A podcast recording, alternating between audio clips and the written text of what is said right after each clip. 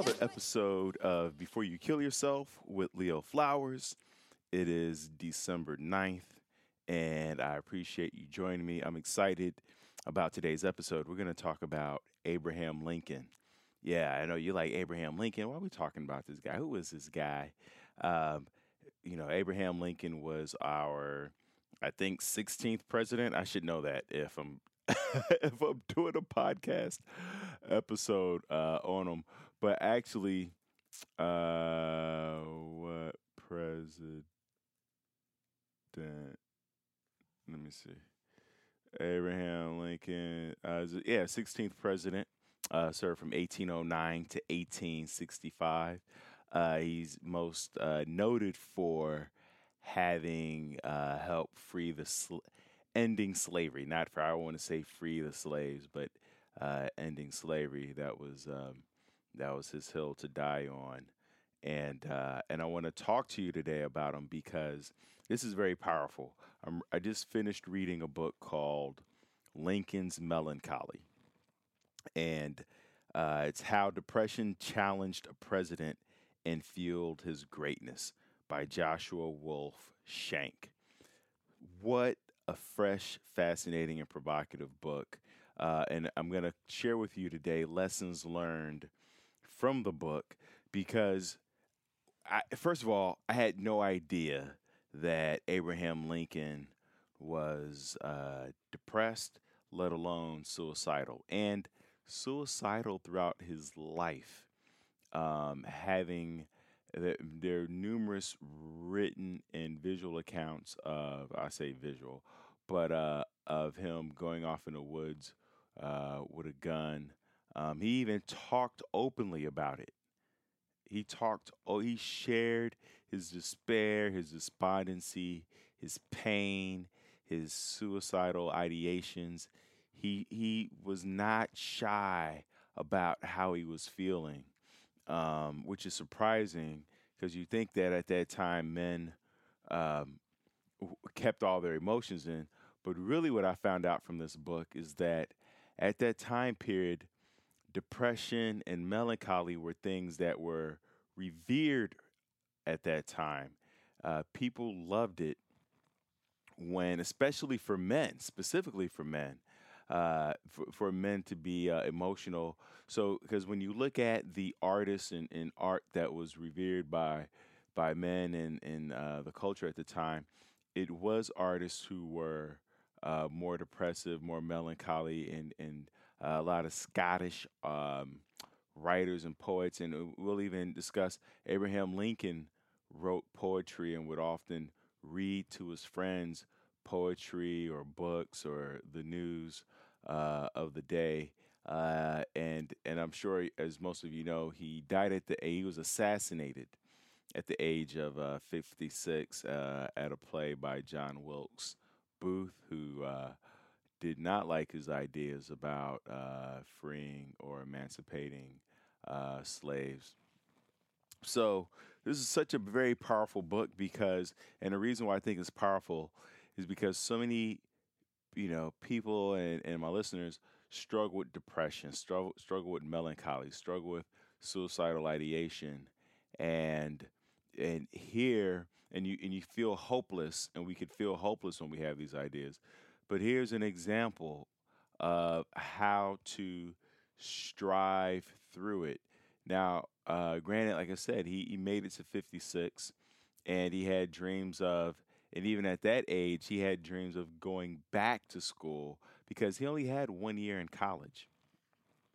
Uh, and and became president. So he had dreams of going back to school, finishing his education, and and moving on and so forth.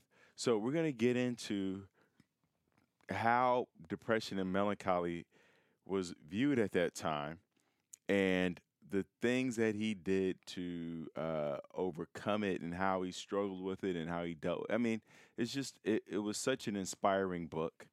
Uh, I'll tell you the title one more time, and I'll say it again at the end. But it's Lincoln's Melancholy: How Depression Challenged a President and Fueled His Greatness.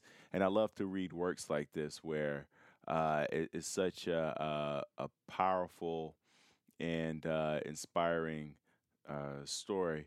So let's first start off with uh, how melancholy is defined according to Joshua Wolf Shenk, the author of this book. Um, in a modern dictionary, the noun melancholy has two definitions. First, it means thoughtful or gentle sadness.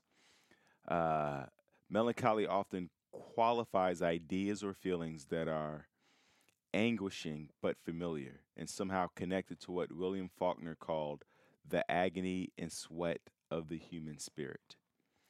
Thus is melancholy the province of lovers, poets, philosophers, anyone who reflects on the true experience of sentient beings.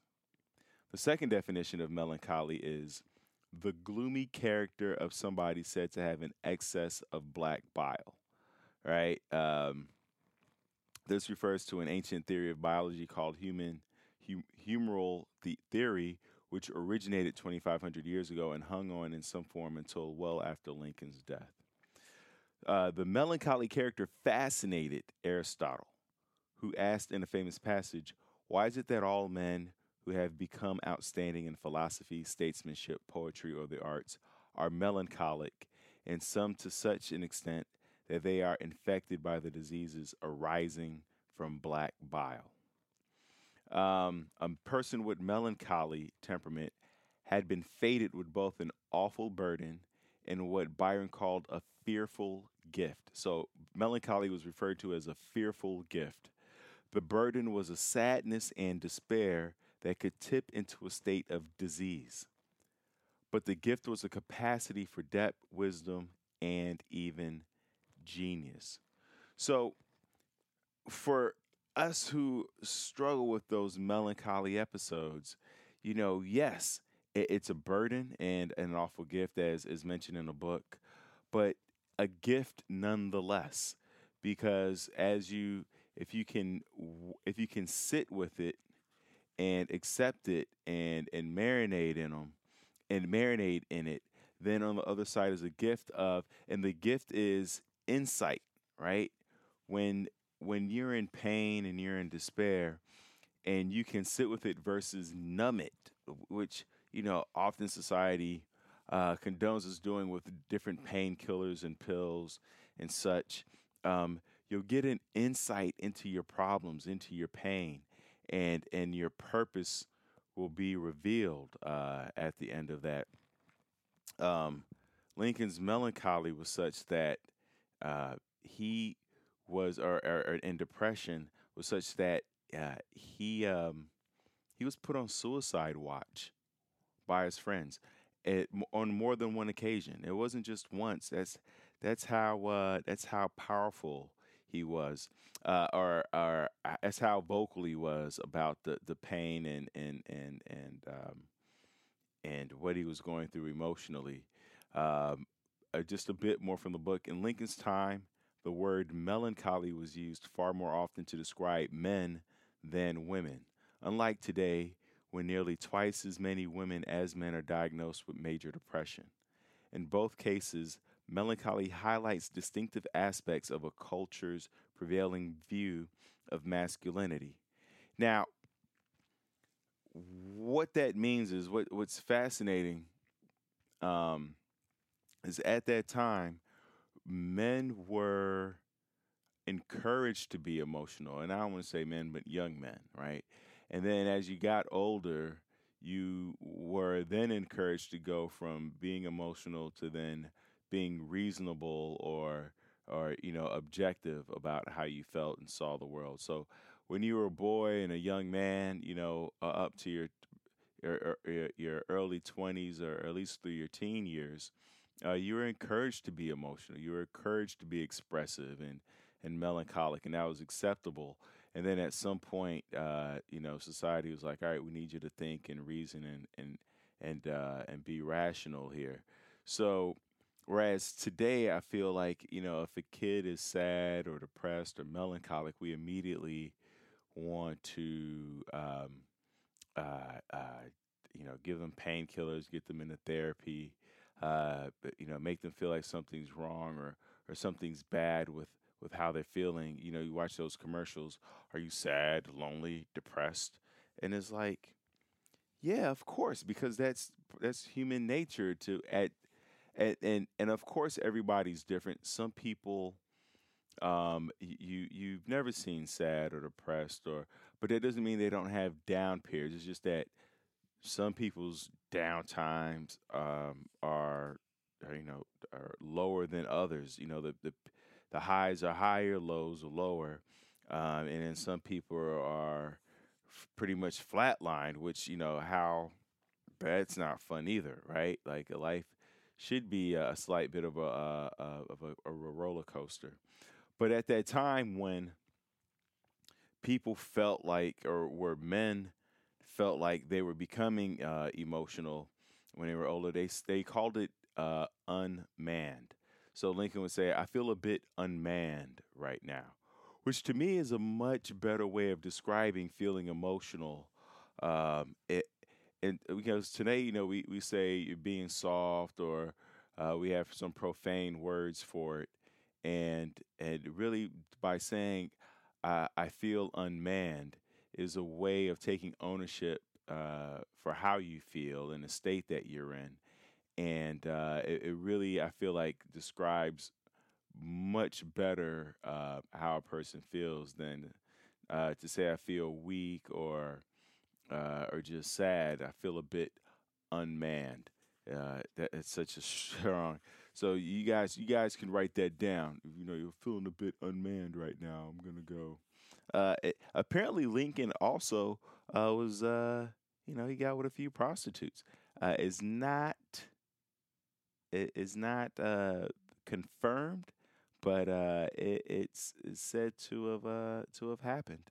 Um, that he, you know, he had his little swerve on. I mean, the dude was six five. He was skinny. You know, he he, wasn't a good looking guy. So I could I could understand if he had to. I mean, how many people were tall at his height at that time?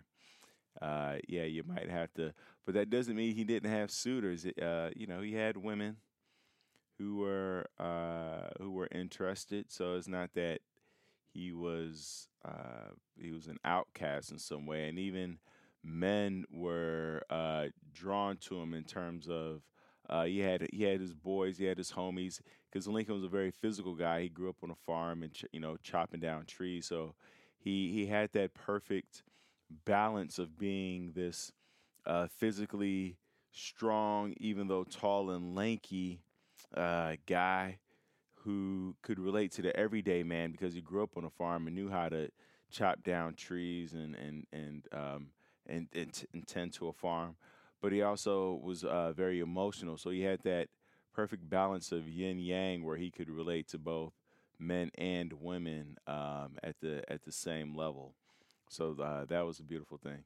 The book itself is broken up into three parts. The first part is fear, talks about Lincoln's fear, and then the second part talks about engagement. His fear, meaning like talking about his inner demons and what he was going through. You know, he lost his his brother is uh, lost a wife he lost a kid. Like you know at that time uh, siblings just died and people just died at a young age. And suddenly from and usually it was like some tuberculosis or flu or pneumonia uh, black bile something something was going to get them. Um, and and so he had a lot of fear and he had a lot of inner demons. Uh, he he recognized early on how ugly life can be and, and how quickly it can be taken away from you. Um, but the, the, second part of the book is is the engagement, and that's when you start to run for office and and and had to be more social. So then the world got to see, and I say the world, but the country got to see who he was privately and to see his, his inner battles and and demons uh, that he struggled with. Because, like I said, he he he didn't really keep quiet about it. He was quite vocal about uh, his struggles, and and the people knew, and and so of course there was hesitancy about having him elected. But strangely enough, fascinatingly enough, it's one of the things that helped him get elected was that he was so vulnerable and so honest, and and that kind of thing, like I said, was revered at the time. It's not kind of looked at with the shame and guilt uh, eh, that we have today around it. I mean, now you see more and more people opening up about their struggles with uh, mental health, and and it's becoming more and more accepted. But there's still this stigma of going to a therapist, getting help, that uh, that a lot of people are still uh, experiencing and and um, not excuse me preventing people from getting the help that they need. Uh, then a third part is transcendence, where he is you know the first part is his fear and his inner demons, and then he expresses his demons, and then because he puts it all out there, he's able to to transcend all his his demons and and use it as fuel to help him get elected and help him you know he gets married and and has children and to help him grow and to help him serve the country where he takes his demons and he uses that to fuel his greatness and and fuel his passion for freeing the slaves even though you know at that time that's what they would hang men for if you you know if you uh, did anything to help black people or slaves at that time uh, you were you were killed for that. Which, like I said, eventually he was assassinated for that. But uh, let's go into uh, some of the the takeaways from the book. You know, or a lot of the takeaways from the book. Um, uh, so, in his speech, one of the things that made him powerful when he spoke was that he spoke to people's heart, and and you knew that when whatever he was talking about, especially in the issue of slavery, you knew that that was he would go to the stake rather than give in. Like that was his hill to die on. And I think that's an important thing because a lot of times when we talk to people, when we're trying to communicate our values, our ideas, our loves, and our passion to people, uh, we get so caught up in the stats and the the the number and, and the logic of it all when really if you're trying to move people and that was and he, he was very open. He was like his his goal was to to stir up the world you know quote end quote. He wanted to he didn't he didn't he wanted to leave the better the world better than he found it. And and the way to do that is to speak to people's emotions to tell stories. They they often uh, cite abraham lincoln as someone who was a collector of stories, and he would use those stories to then uh, he would use other people's stories, whether it was stories he read in a newspaper, or obituary, or books, um, or, or overheard, or just talking to people, and would use that. He would he would mix all that in to his speeches so that he can then channel that and move people and get them to see uh, his side of things to help him, like I said, quote unquote, stir up the world. So he wasn't here, even though he had melancholy, even though he was depressed, even though he struggled with suicide ideation, he was not looking to leave this world quietly. He had he had a mission, he had a purpose, and uh, and he channeled that into his speeches, and so people were moved by what he said and and and, and that goes back to like I said him putting it in story form if you if you if you are butting heads with someone if if you're if you're unable to get through to someone or even get through to yourself tell yourself a story Tony Robbins talks about this so many times he goes you got to change your story your state or your strategy so ask yourself, what's the story you're telling yourself? And what's the story you're telling other people? Because whatever story you're telling people about who you are, what your purpose is, what your mission is, they're going to start to buy into that story and they're going to start to treat you as such. Whether your story is you're, you're a king or a queen or you're an athlete or you're a star or you'll never make it or you're going to be successful one day or you're, or you're going to write whatever your story is at some point you keep telling that story people will buy in but they only will buy in if you're if you're speaking from the heart and and not from uh, some stats or numbers or you know yeah, the, uh, the, the the the practical side of it you must stir in order to stir up the world you have to stir up people's emotions so figure out what your story is. That when the last time you talked about yourself to someone, What was the story you were telling? Were you talking about your pain or were you talking about possibilities? Let me say that again. Were you were you talking were you sharing your pain or were you sharing your possibilities? Right? Were you sharing your your your um, your problems or were you sharing your purpose? And and answer those questions and sit with yourself and um, and and figure that out and um, and and if it was more pain and and more problems, then figure out how you can change that story into talking about possibilities and purpose and passion. Write it down. Write it down every day. Write down your purpose. Write down your passions.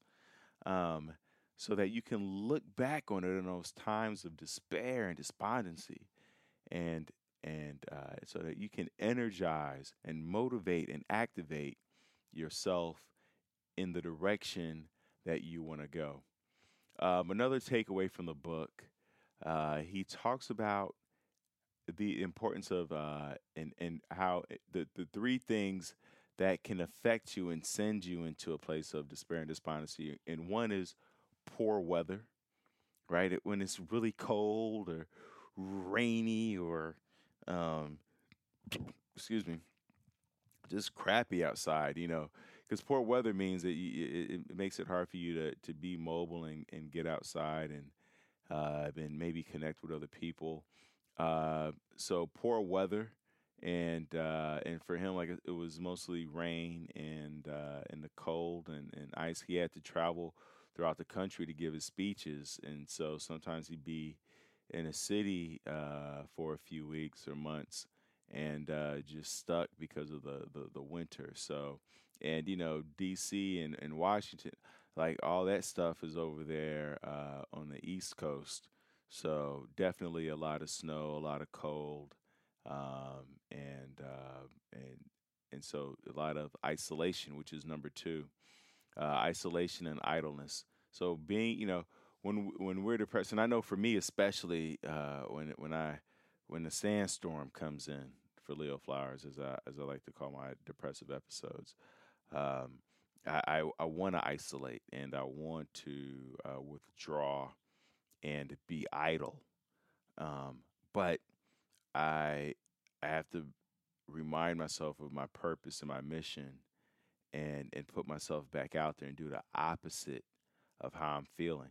Now, that's not to say that I don't take time. I don't take time to, uh, to be alone, right? There is because you you definitely um, want to practice solitude, right? Um, now, solitude and isolation are two different things. You know, is- when you isolate yourself, you you are you're hiding, right? But solitude is a state of being alone.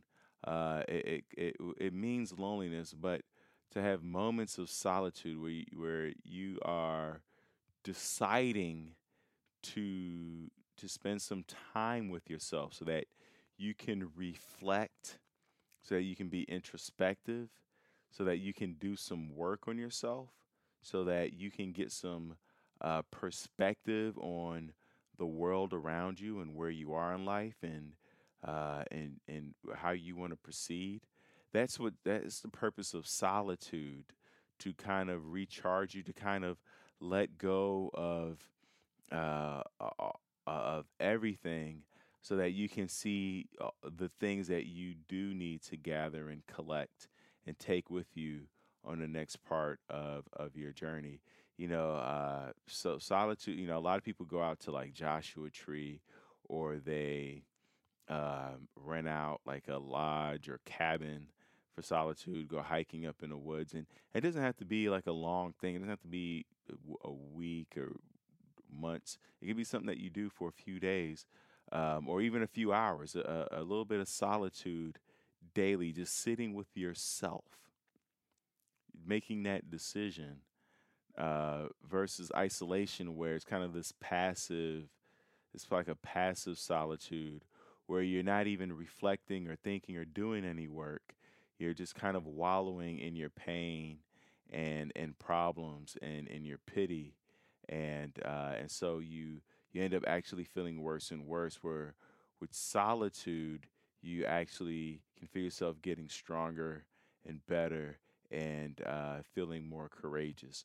So um, you you know the, I guess the first part of despair was uh, poor weather. Second part is isolation and idleness. And idleness, you know, sitting around, sitting on the couch, you know, that that kind of passive, just Netflix and chill, is is not healthy.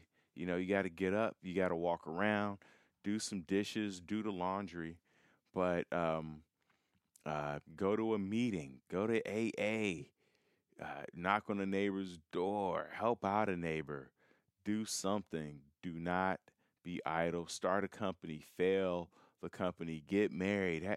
But to be idle, that's the devil's workshop. And, and I think when we think about the devil, we think about uh, doing something uh, violent, but uh, often the devil can come in the form of uh, boredom, uh, self sabotage, uh, overeating, drinking, drugs.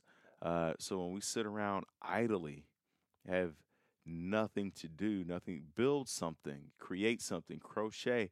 My sister's taking a, uh, she's learning how to sew now. You know, it, it gives you, if you're a person who um, is struggling with food or drugs or um, alcohol, you know, all those things have to do with your hands. So it's like you got to keep your hands busy. That if you have, if, if you're if you're building a deck or a house and you got a hammer in one hand and a nail in another, there's no room for food in your hands. Put something else in there. Your hands are are there to to you know uh, to be put to use.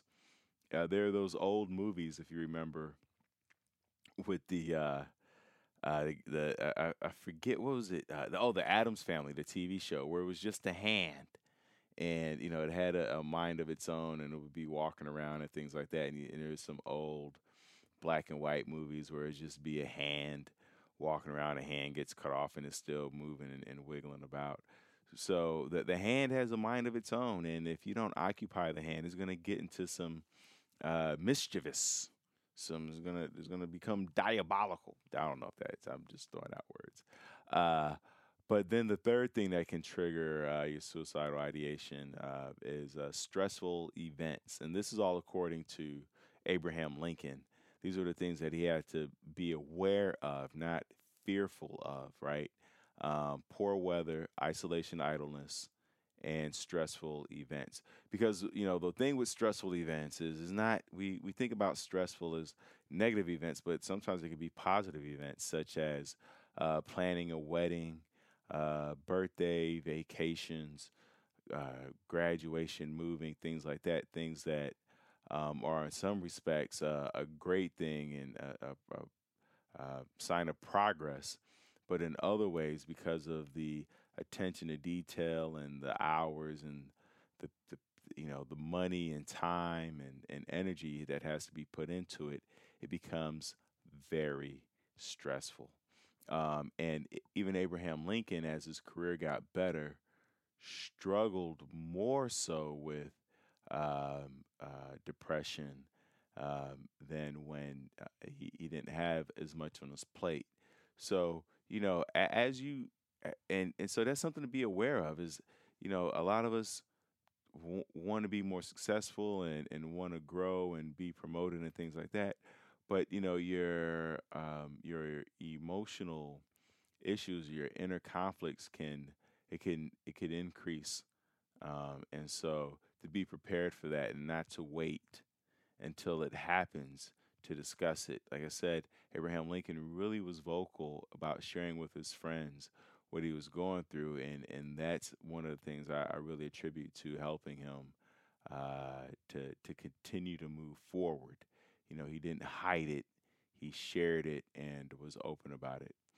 Um, you know, he he he's quoted as saying, "Every man needs not a." Ten- I'm sorry, this is not um, uh, Abraham Lincoln. This is a psychiatrist, but uh, it's in the book. Every man needs not a tenseless state, but a worthwhile goal. Seeking a newly defined sense of purpose, meaning, and looking at imperfections to seek redemption is the way through. Now, I know this is not the way out, but it's the way through. And uh, and I, I think this is an important point because sometimes we, we think we need to take things off our plate or do less when really the key to igniting us, to activating us, to getting us out of bed, to giving us a sense of purpose and meaning is to put more on our plate so that you, you don't even have time to wallow and isolate yourself and be idle. There's too much to do, too many people counting on you.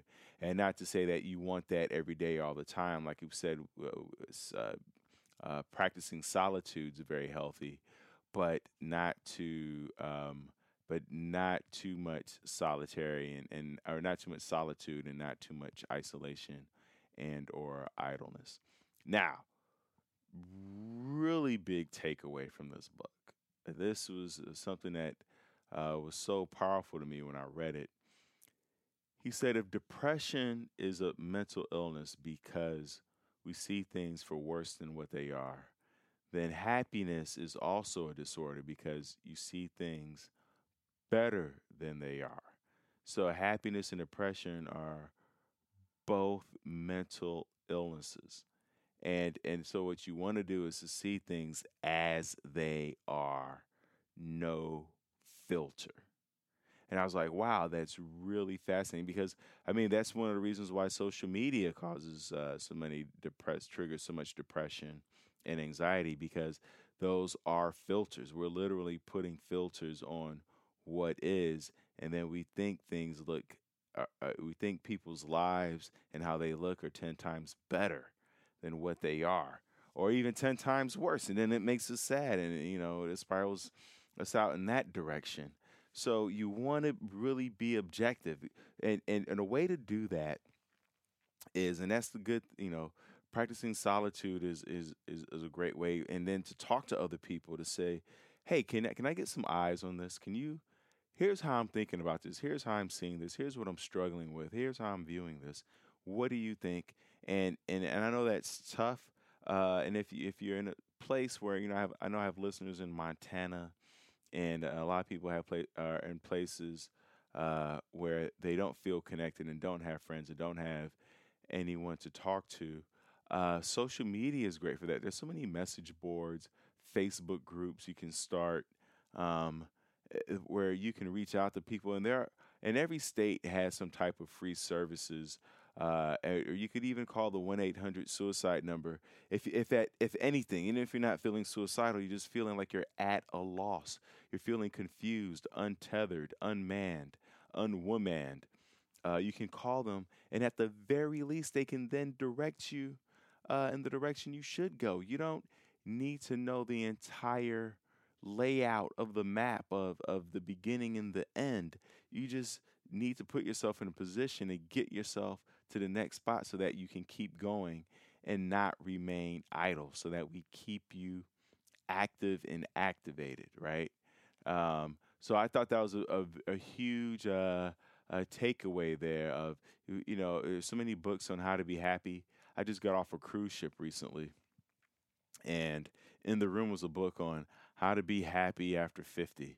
And it was just so much emphasis on being happy when really, um, you know, I had that, excuse me, that episode where it was our desired state is calm, right? Calm, present, in the here and now. That that's that's where you're looking at things objectively, um, and and uh, versus with this filter of happiness or filter of of depression or melancholy on it, right? Um, you know, Lincoln was one of those guys who saw the world as less beautiful and more frigid than what it was. But that, but that also is one of the things that uh, gave him the energy to then uh, want to emancipate the slaves and uh, and and and leave the world better and to stir up the world, as he said. And I actually, you know what? I think I'm gonna put that. I've been trying to figure out what to put on my my wall, and I think "Stir Up the World" uh, which is interesting because my roommate, her whole thing has been eat the world, but I like stir up the world uh, a lot better. Uh, all right.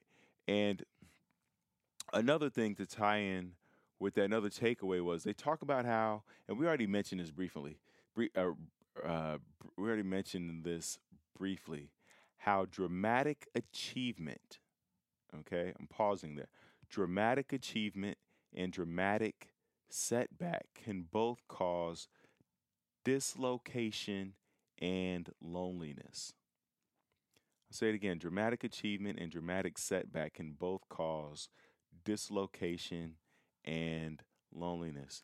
You know, we see this with a lot of uh, celebrities where they have uh, a, lot, a, a, great amount of achievement, and then they're lonely when they there's this called the thing called the, the Oscar curse, where if you're married and you receive an Oscar, ch- your, your chances are you're gonna uh, get divorced, and then your movies are gonna suck after that, and um, there's been a, a, number of cases about that, and so your career, you know, gets worse for a lot of people who've achieved. I mean, of course, there's a lot of instances where the career has gotten better, but uh, for some people, it's been a, a kiss of death to to achieve something so great.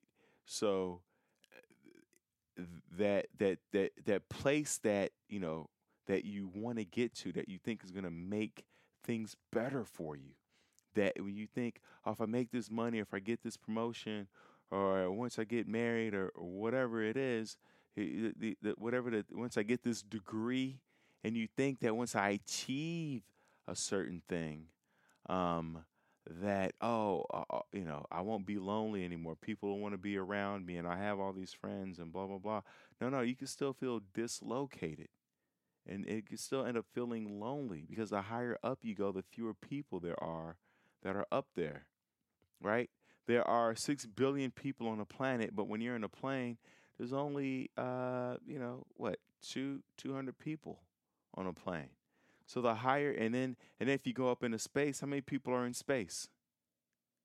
Right? What three? There's like maybe maybe there's twenty astronauts up in space right now, if that. Probably probably less than that. Probably five astronauts in space at this current. So the higher up you go, the uh, the, the the more loneliness there is, and that doesn't mean that you don't. Excuse me. That doesn't mean that you don't uh, as, aspire to achieve greatness. You know, Lincoln still aspired to stir up the world by uh, by ending slavery and, and, and then becoming president. So that doesn't mean that you don't climb the ladder, you don't push forward, but don't expect that to be the cure for what's taking place inside of you, right? Um, but it, it, it, so it's something that you have to wake up every day and be uh, mindful of and be aware of, and you and you have to accept that that that's your inner battle and struggling. A farmer knows that they have to get up every day and tend to the fields. There's not a day that you could take off from farming. There's always some bugs or some weed or uh, um, a cow that has to be milked, eggs to be gotten. There's work to be done. You, you don't take a day off from showering or brushing your teeth. There's things that have to be done. And, and hopefully, though, that you over time get to a place where uh, the work you have to do isn't as grueling um, as it was on uh, day one. That over time,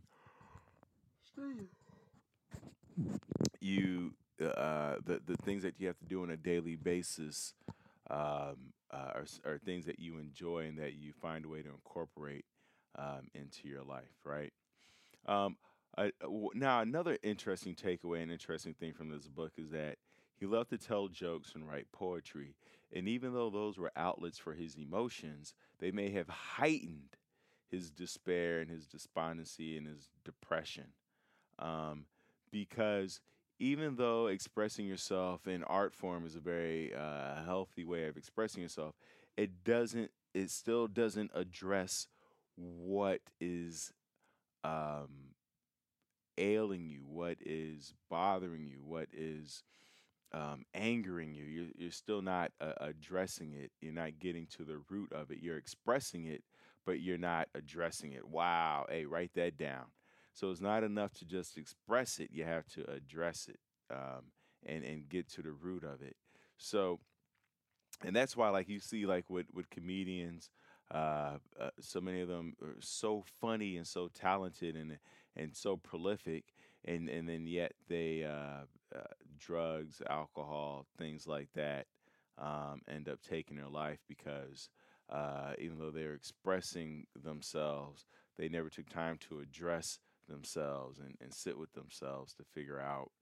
Um, and because a lot of it is fear, you you think that if you get rid of it, if you get rid of the pain, then you get rid of the funny and you get rid of your purpose. But really, what ends up happening is you redefine what your purpose is and you redefine your mission. Uh, a Navy SEAL, when you're in a Navy SEAL, when you're in the military, you don't have the same mission every time. The mission changes. Your purpose changes. Sometimes it's to go in and kill someone. Sometimes it's to extract someone. Sometimes it's to build something. Uh, sometimes it's to gather intel. But your mission is different every time. So you have to be flexible with your purpose and your mission and the meaning of life and know that over time that's going to change. Sometimes your purpose is going to be uh, taking care of someone. Sometimes it's going to be uh, building a school. Other times it's going to be uh, freeing someone or, or being an advocate for someone or writing a book or taking care of your child or going back to school. Whatever it is, just know that your mission is going to change over time. So be adaptive, be flexible, and uh, remain open to those uh, things that you can continue to strive and um, and thrive. Um, Abraham Lincoln, another takeaway is he also enjoyed a good story. To him, a good story had the same effect as a good drink. He said it's good for both physical and mental digestion. I feel exactly the same. I there's yeah, I think that's why there's a podcast called The Moth, M O T H. I think that's why it's taken off and been so huge because excuse me. I just ate some popcorn before the podcast, uh, and now I'm all burpy. And I shouldn't have eaten the popcorn because my, my blood type diet doesn't allow for me to eat. Doesn't not that yeah, it doesn't. It's it, it's listed as one of the things that's harmful to me and uh, and I still ate it anyway because I was like, it looked good, and it's Sunday. Why can't I have popcorn? But this is exactly why I can't have popcorn because now I'm all burpy and gassy. But uh, but I digress. But uh, a good story is so powerful, and when you and and it sticks with you, and like I said, it goes back to. Uh, you know what made Lincoln's speeches so powerful is that he incorporated stories, and even when you look at country music, it's it's why it's loved throughout the world um, especially in Africa, Africa, and, and you go to Nigeria, they love country music. There, Willie Nelson is big in Nigeria because everybody understands a story. Every everybody understands a parable.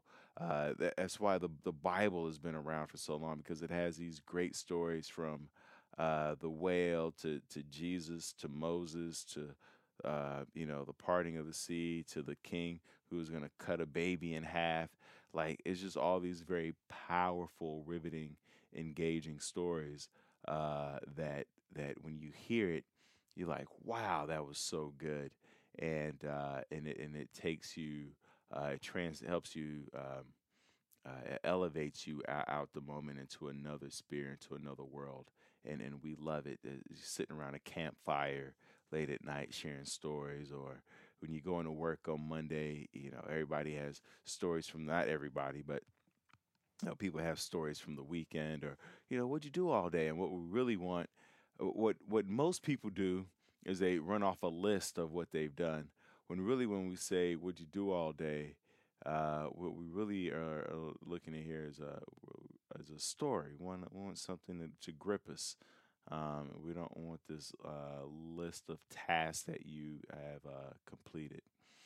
Um, one of the uh, the poems that I, I, I don't remember if he wrote this or someone else wrote this, but it's in the book.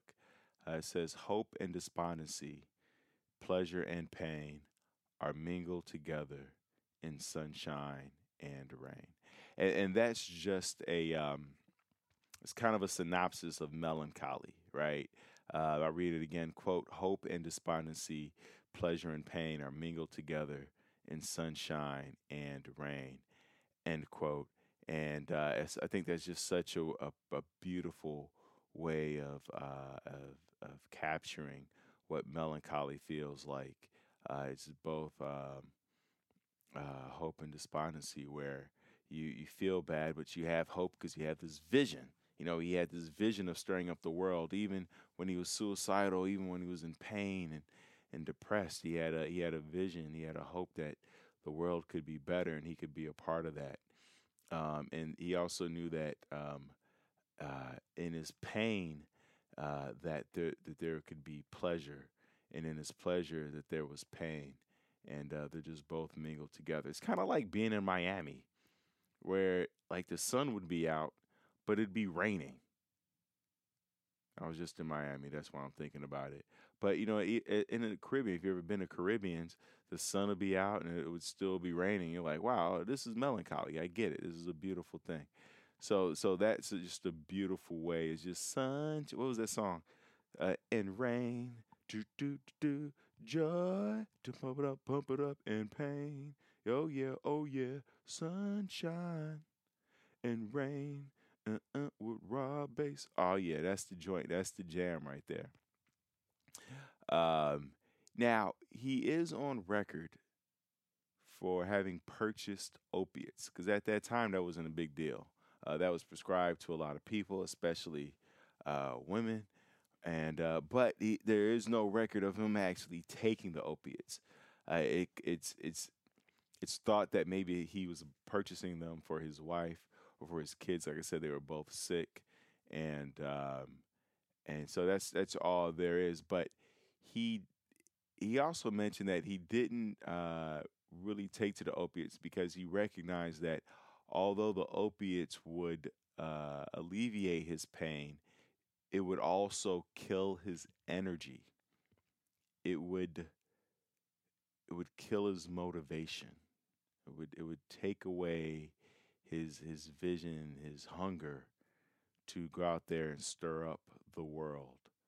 And um, and it's, it's it's great that he realized that from such an early age. For some people, like I said, it's not opiate. Some for some of you, it could be sex. It could be food. It could be TV. These are all things that help to alleviate. It could be scrolling mindlessly on social media. That can alleviate your pain, but will also kill your energy. If you really want to know if something's serving you, ask yourself how you feel afterwards. Do you feel present? Do you feel calm? do you feel z- zapped and um, un unmotivated and, and numb? And, and and when you answer that question, and you know that that's something that you don't uh, need in your life. Marie Kondo, you know, she talks about going through your. She talks Marie Kondo, uh, who uh, wrote the book The Art of Tidying Up, and she said, you know, pick up every object in your house and see how you feel, and if it makes you feel stronger, then you keep it. If it makes you feel weak or, or anxious or whatever, you get rid of that. You chuck it. You chuck it. You get the garbage can and you throw it in a garbage can or you light it on fire. You give it away or donate it. You know, uh, Christmas is around the corner and this is a good time to go through and take stock and inventory of what you have and uh, and, and, see what serves you and what uh, no longer serves you, and and, and uh, so that you can go into 2020 strong and powerful and nimble and ready to do it. Um, now, one of the things that another crazy takeaway from this book is that there's a quote in the book that says, It's not the large things that send a man into the madhouse, it's the continuing series of small tragedies end quote. And that's uh, Charles Bukowski. And the reason why I, I mention this quote is because if if it's not the large things that send you into a madhouse, it's a continuing series of small things, uh, small tragedies, then the same thing would, could be said of what makes you happy. It's not the big things that make you happy. It's not the big promotion or the marriage or or what have you. It's uh it's the it's the continuing series of small victories, of small wins, of small joys that that make you happy, that pull you out of despair and despondency and, and depression, right? It's the small things, the continuing series of small joys and victories. And so you go, what what what could those small victories be? Brushing your teeth, making your bed, taking a shower, um, gratitude list, exercise, going for a walk, journaling, reading something that feeds your soul, meditation. Um, we talk about gratitude, um, getting getting things done for yourself, taking care of yourself, uh, uh, socializing, talking to people, being vulnerable, expressing yourself, getting help. These small little tragedies, putting yourself out there. Those are the things that will slowly over time lift you out. So then you're not scared to go back in because you go, oh, I've been here before. I know how to get out of here. You know, uh, in a podcast before, I was talking about how I've been. Uh, I was in. Uh, we did an escape room, and it you know it's it's tough the first time you go in, but then once you know all the the answers, uh, uh, well, let me go back. Let me backtrack. We did an escape room, and there were ten clues to be solved. We solved only four in the time that we had. You only we only had an hour.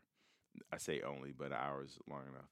But I want to go back and do the same escape room, and now it's going to be a little uh, less threatening, a little less uh, difficult and challenging because you already know four of them.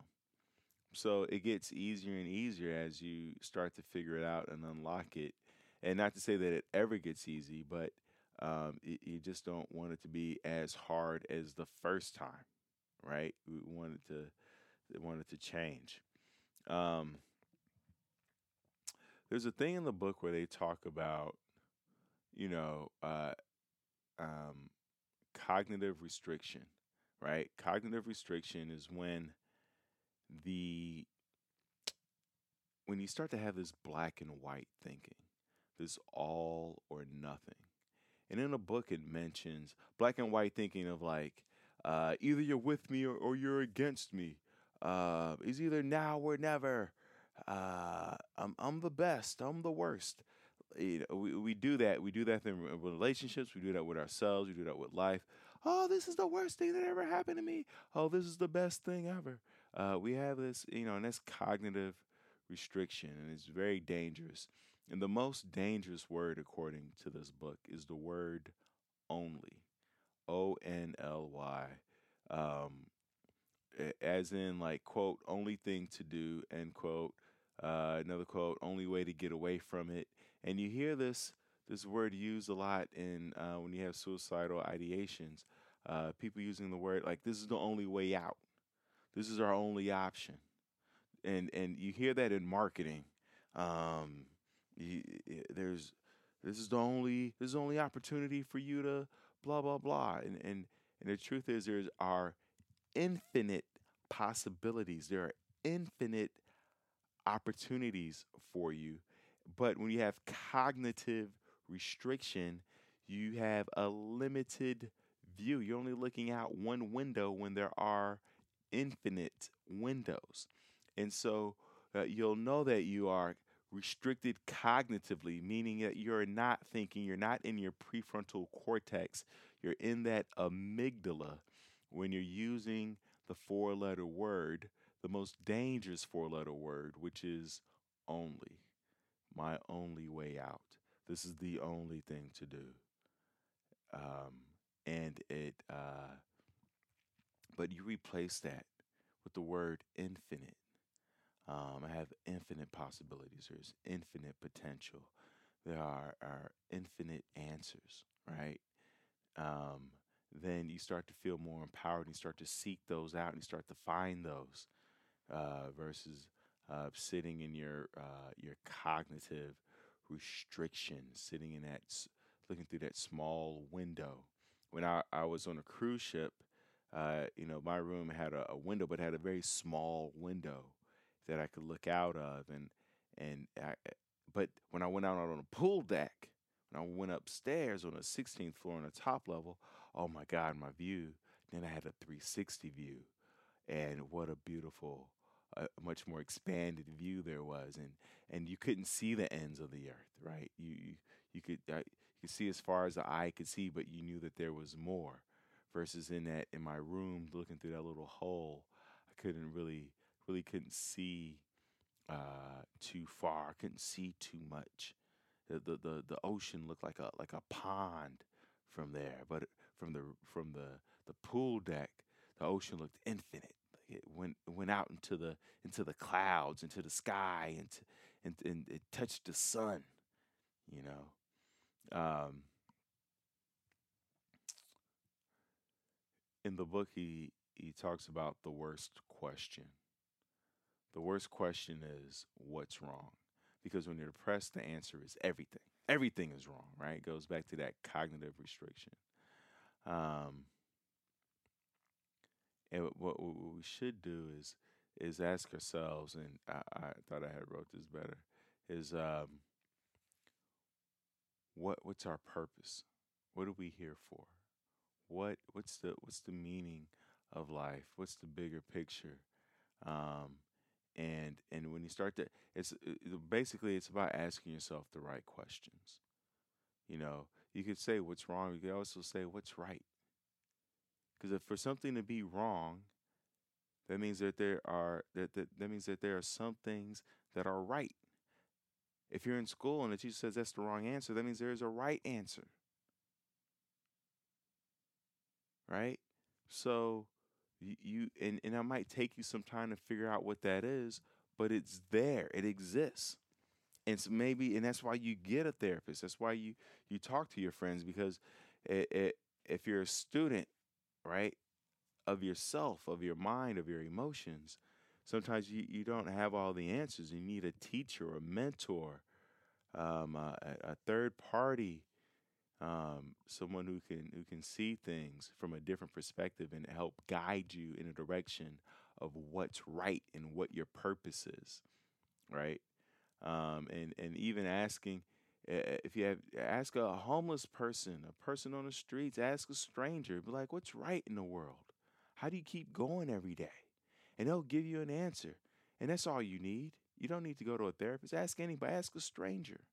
Ask ten strangers. Ask a bus driver. They have perspective. They they they hear a lot every day. Um, one of the last things I, I um, they talk about how the one of the triggers of depression and anxiety and melancholia in our country has been the rise of individualism. You know, we we are very tribal. And when you look at the history of man, we we and I'm going to talk about this in another episode of, of, of, of tribalism. But if you look at the history of mankind, we slept in, we all slept in the same bed. We were very communal. Uh, we were very egalitarian. We come from egalitarian societies where there wasn't much of a hierarchy. Yes, you had you had the elders, but you had the warriors, you had the elders, you had the hunters, you had the gatherers, and they all were together and, and recognized each other's value. But at some point in America during Abraham Lincoln's time was the rise of individualism, where before individualism, who you were were dictated by who your parents were. If your father was a farmer, then you were expected to be a farmer. If your father was a banker, you're expected to be a banker. And you know this because of the last names, like uh, uh, uh, Smith. The name Smith comes from blacksmith. So you had that last name because everyone expected you could could determine from your last name what your occupation was and what you did, right? So if your last name was Smith, chances are you were a blacksmith, and I and now I know that, and I know uh, what your strength and what your superpower is and, and, and what you're skilled at. So it was kind of almost like a caste system. And then we come to America where it's now who you are is defined by who you make yourself out to be, the path that you yourself carve in life. And so that then uh, separation from the group and separation from the tribe for you to forge your own way. And that right there is a recipe for depression and anxiety because, as we said, um, isolation is not a good thing.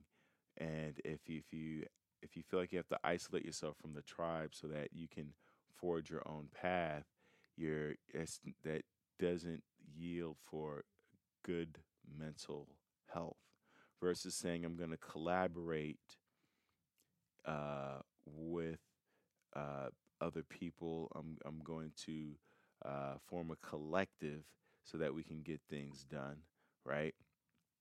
Um, because there is this idea that I'm I'm self-made. I did it myself. It's like nobody does anything themselves. We all do it as uh, as a tribe. We all um, uh, have people who help us along the way, and there's nothing. That's why when people win awards, they thank so many people. You, you have to thank your genetics. You have to thank your, your hormones. You have to thank your parents. You have to thank your community, your country. You have to thank the time period that you, you lived in to be thankful that the, the, the time period that you grew up in allowed for you to express yourself in the way that you have. If you're a computer genius, there weren't always computers. So who knows what you would have done pre computers uh, you may have just been making shoes. There's so many stories of immigrants who were doctors or lawyers and accountants in their country. And then they come here, and because of the paperwork in the school system and et cetera, et cetera, now they're just now they're driving Uber. Now they are they're a janitor at a at a high school. Now they're a, a trash person, and so this idea that um, you you are who you are because you you made it so that it's a punch in the face to people who uh, have undergone extenuating circumstances to feed their family, to escape communism, to to uh, to look for uh, a better life. So get back to tribe, get back to people if if if there's crappy weather, you have to figure out how you're going to handle that so that it doesn't it doesn't isolate you and leave you idle, you know, uh, year after year. The seasonal affective disorder is real. Christmas is here, snow is coming, and uh, and and people are going to start to shut down and hanker down. But but really, it's an opportunity for you to practice solitude instead of isolation and and and figure out how you're going to rebuild yourself and empower yourself so that when when the snow melts and you open up the door and you walk out into the sunlight and into spring that you're uh, a stronger person a more durable person that you are ready to stir up the world Thank you for tuning in to another episode of Before You Kill Yourself. Thank you for rating it five stars on iTunes. Thank you for leaving the comments. Thank you for sharing the podcast episodes with friends and families and, and enemies. Um, your homework assignment, your homework assignment uh, for this week is to every day I want you to write down your purpose just for that day, even if it's small. My purpose today is to, to, to brush my teeth and comb my hair. Great. My purpose today is to is to meet uh, to introduce myself to five different people. Great. My purpose today is to to to eat lunch at a coffee shop. Great. My purpose today is to uh, journal for ten minutes amazing. My purpose today is to at least go to the gym. I don't have to work out, but just to walk in a building and not going to walk right. Great. Every day, your homework assignment is to write, start your day off writing down your purpose. I love you. Thank you for listening in. Remember, you can always uh, reach out to me or contact me uh, through email before you kill yourself at yahoo.com. Peace.